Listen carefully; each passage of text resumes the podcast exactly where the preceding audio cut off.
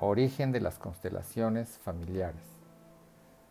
Bert Hellinger es el creador de las constelaciones familiares, filósofo, teólogo y pedagogo alemán. Fue durante 16 años misionero de una orden católica en Sudáfrica. Posteriormente se forma en psicoanálisis, dinámica de grupo, terapia primaria, hipnoterapia. Trata también con la terapia gestal y la PNL.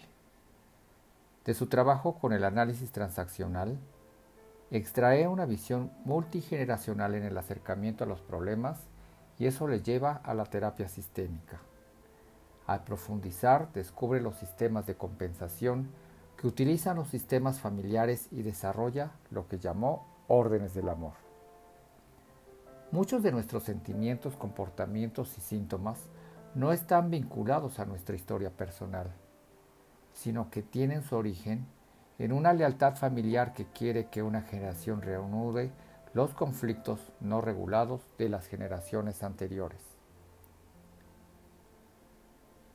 Las constelaciones familiares permiten dar luz sobre estos conflictos y repararlos para liberar los que los llevan.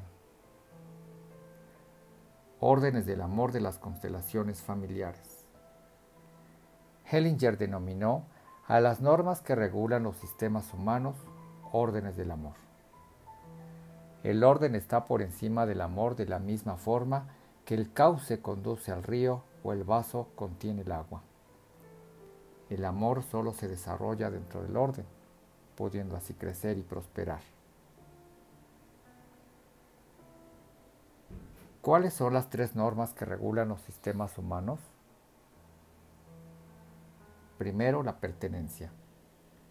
Todos los miembros de una familia tienen el mismo derecho de pertenencia. Es un derecho que no se puede impugnar. No hay grado de pertenencia superior o inferior.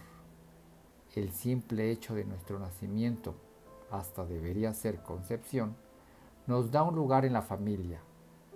incluso nuestra muerte no puede volver a poner esta pertenencia en cuestión. Segundo, el orden. El orden sistémico respeta el orden cronológico.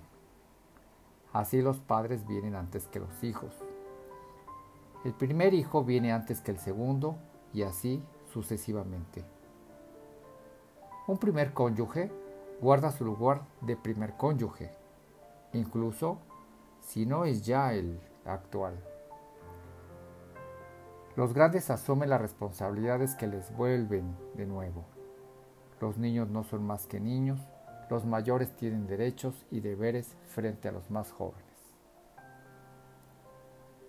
Tercero, el equilibrio entre dar y tomar.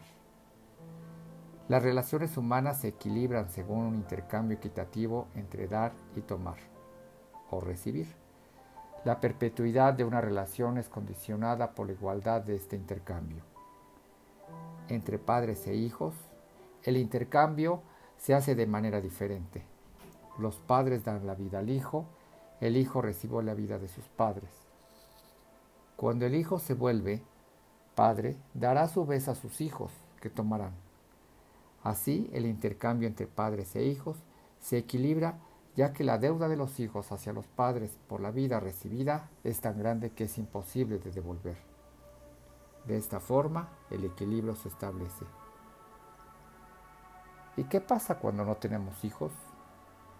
Entonces lo importante es hacer algo, es crear y hacer algo bueno con nuestra vida que enriquezca nuestro entorno.